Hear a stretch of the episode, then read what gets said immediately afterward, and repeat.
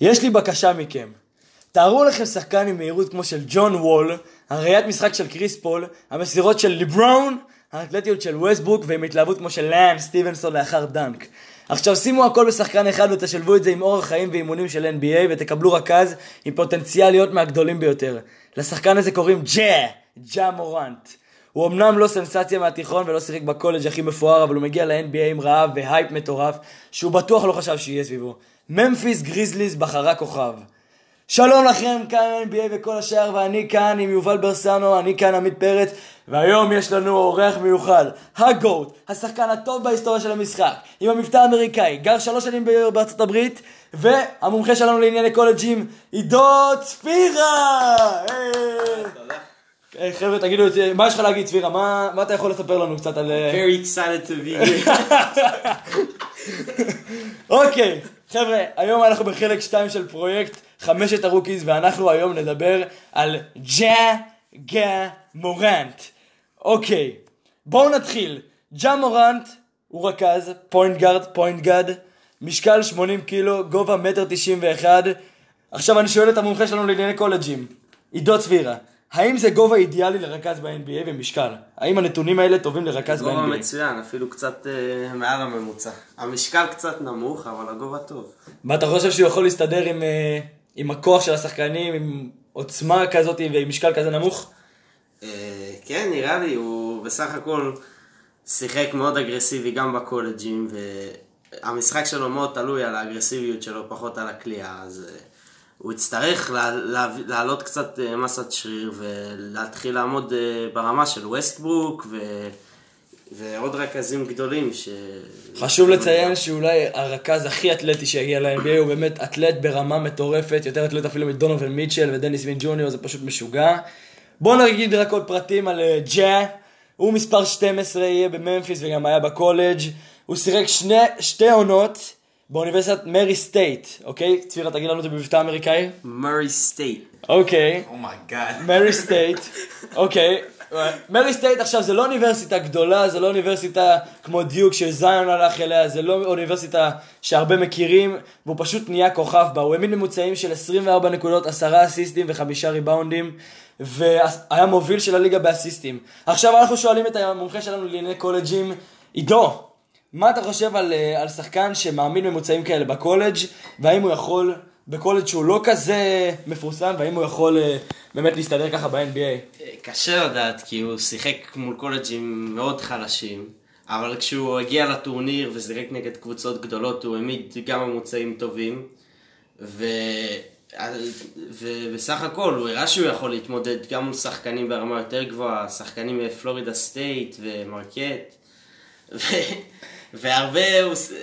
לפי דעתי, זה יכול... שמע, אבל עדיין קשה לדעת, כי אפילו אם משחק מול הקולג'ים וזה, הם עדיין לא שחקני NBA, אתה מבין? כמובן, הרמה ב-NBA הרבה הרבה יותר גבוהה, זה שונה צריך לגמרי. לדעת איך הוא יתמודד עם האגרסיביות שיש ב-NBA, כמו שצביר אמר קודם, כל הרכזים הגדולים, ווסטברוק. אה, לילארד, סטף קרי. פטריק בברלי. אה, קרי פחות אגרסיבי, אבל... כן, אבל מדברים על הבולדוגים, על הפיטבולים, על כל הכלבים, על כל ה- כל מי שיודעים להרביץ. קיירי וה point guard האגדי, טרי רוז'יר. טרי רושיר.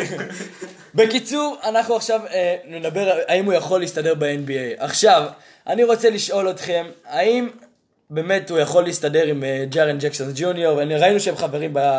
לפי כל הסרטונים, והאם הצורת משחק שלו, לפי מה שראינו, לפי, כל, לפי האסיסטים שלו, לפי האתלטיות, לפי המהירות, לפי כל הדברים האלה, לפי כל הפרמטרים האלה, הוא יכול להסתדר וליצור באמת קבוצה אגדית, קבוצה טובה עם ג'ארן ג'קסון ג'וניור, לא. שכרגע הוא הכוכב של ממפיס, ה rookie לא, שלהם. אם זה רק שניהם, אני לא חושב שיש להם מספיק כדי...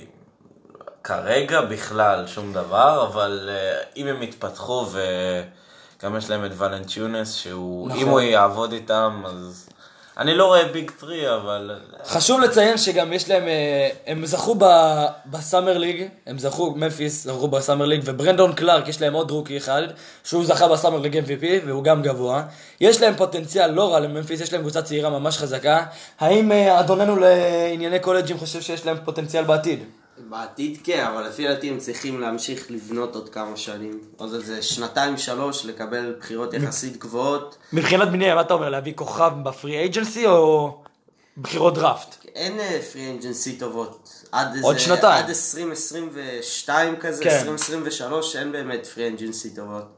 אז אני הייתי פשוט ממשיך כאילו לבנות סביב הקבוצה הזאת, לקבל בחירות גבוהות. שנה הבאה אין להם את הבחירה שלהם, זה הולך לבוסטון. אוקיי. אבל כמה ש... אבל את השנה שאחרי זה, ועוד שנה אולי, ואולי יהיה להם קבוצה מספיק טובה כדי למשוך כמה free agency אליהם. בואו רק נציין ש... שג'ה, הוא לא היה כוכב בתיכונים כמו שזיון וויליאמסון למשל היה, והוא לא הגיע לקולג' גדול כמו דיוק או UCLA. הוא הגיע לקולג' יחסית קטן, והוא פשוט עשה שם ממוצעים מטורפים, וזה ממש מדהים ל- ל- ל- לראות שהוא הגיע לבחירה מספר 2 בדראפט, רק אחרי זיון וויליאמסון. זה די, אה, זה די מעניין. ועכשיו יש לנו לאמצע הפרק, יש לנו אה, הידעת הקצר. הידעת! בגיל 13 שיחק לתקופה קצרה בקבוצת הנוער סאוט קרוליינה הורנטס לצד זיון וויליאמסון. לעומת זיון, ג'ה לא היה כוכב גדול בתיכונים ועוד לא ידעו את הפוטנציאל שיש לו. עכשיו יש לי שאלה אליכם, המומחים שלנו יובל ועידו.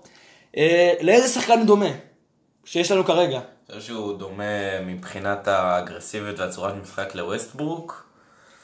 עם הרבה מאוד, פעם, אה, הוא לא ב- אסיסטים. כן, הוא לא במשקל של ווסטברוק. כן, אבל גם ווסטברוק הגיע רזה לליגה, כולם כמעט מגיעים רזים. נכון, אבל אני חושב שאם ג'ה מעלה עוד כמה קילואים של שריר, אז הוא בהחלט, גם כרגע הוא נראה מאוד דומה בצורת משחק לווסטברוק. נכון, ממש ממש אתלטי, אחד האתלטים שראיתי, באמת. אה, מאוד אגרסיבי. אה, אני חייב לציין שמה שהכי אהבתי במשחק שלו זה הראיית משחק והמסירות, יש לו פשוט מסירות מדהימות, כן. לאליופים, אני חושב להכל. שההבדל היחידי שלו מווסטברוק שהוא לא יבוא לליגה עם... אה, עם אגו. עם אגו, בדיוק, הוא לא ינסה להשיג את הטריפל אבל דאבלים לך של תדע, הוא לא ווסטברוק. הכי... הוא לא הכי...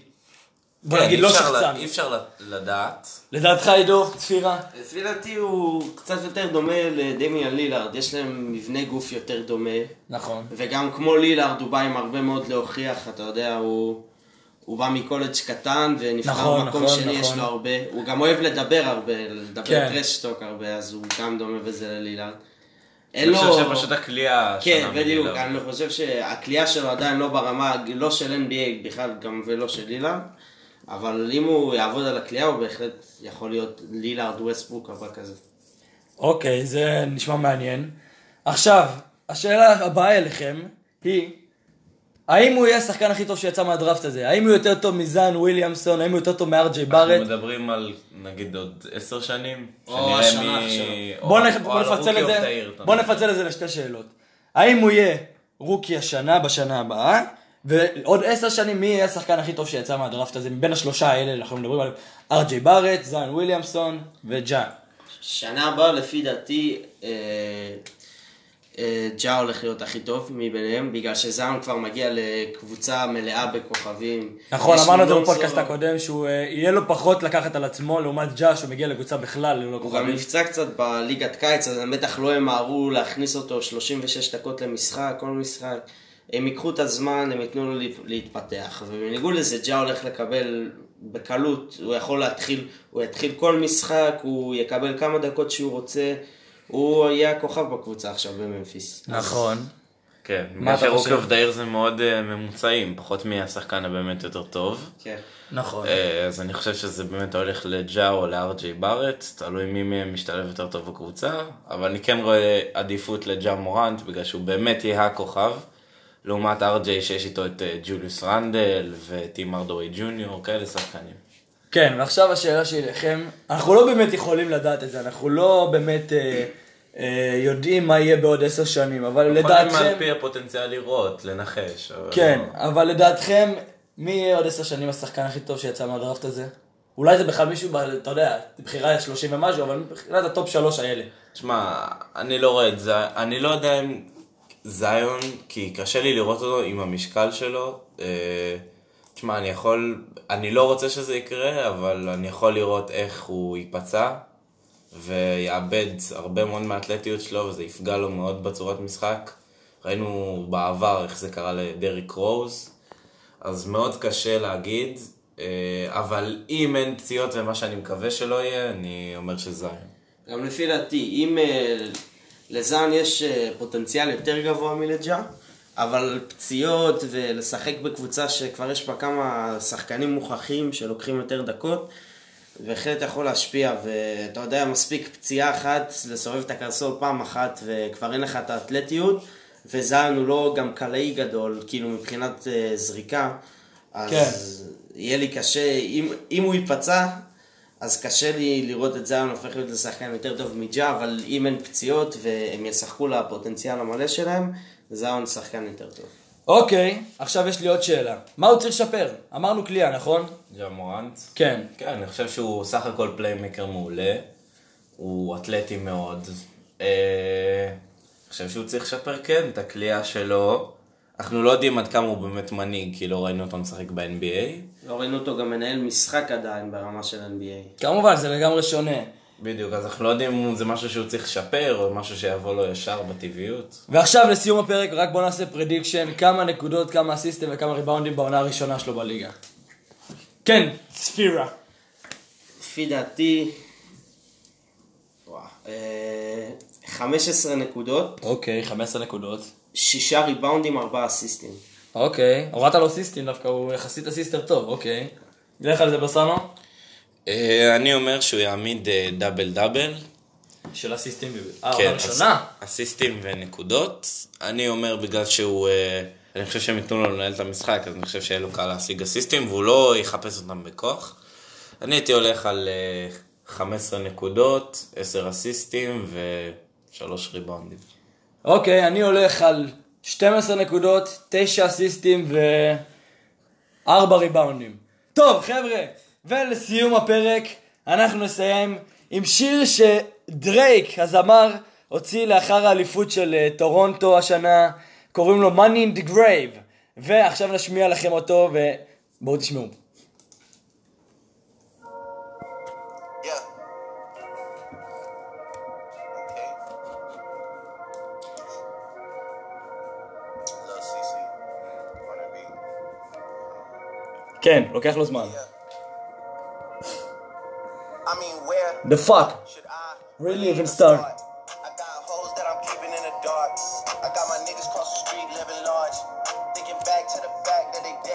raps wasn't facts, so they sat with the bars. Yeah. I got two phones, one needed charge. NBA וכל השאר, ג'ה מורנט, Set they ass apart.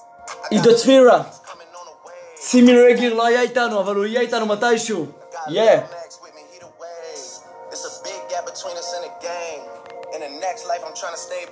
מורנט, פרק הבא ארג'יי בארט מהניקס. אנחנו נסקר אותו, נעשה תיאור, NBA וכל השאר. ואנחנו נסגור לכם את הפרק היום. תהיו איתנו גם בפרק הבא, מקווים שתישארו איתנו, תעבירו לחברים, כולם רוצים שתשמעו את זה. היום היה לנו אורח מיוחד, מומחה לענייני קולג'ים, הוא יהיה איתנו גם בפרק הבא כנראה. תודה לכם, ביי.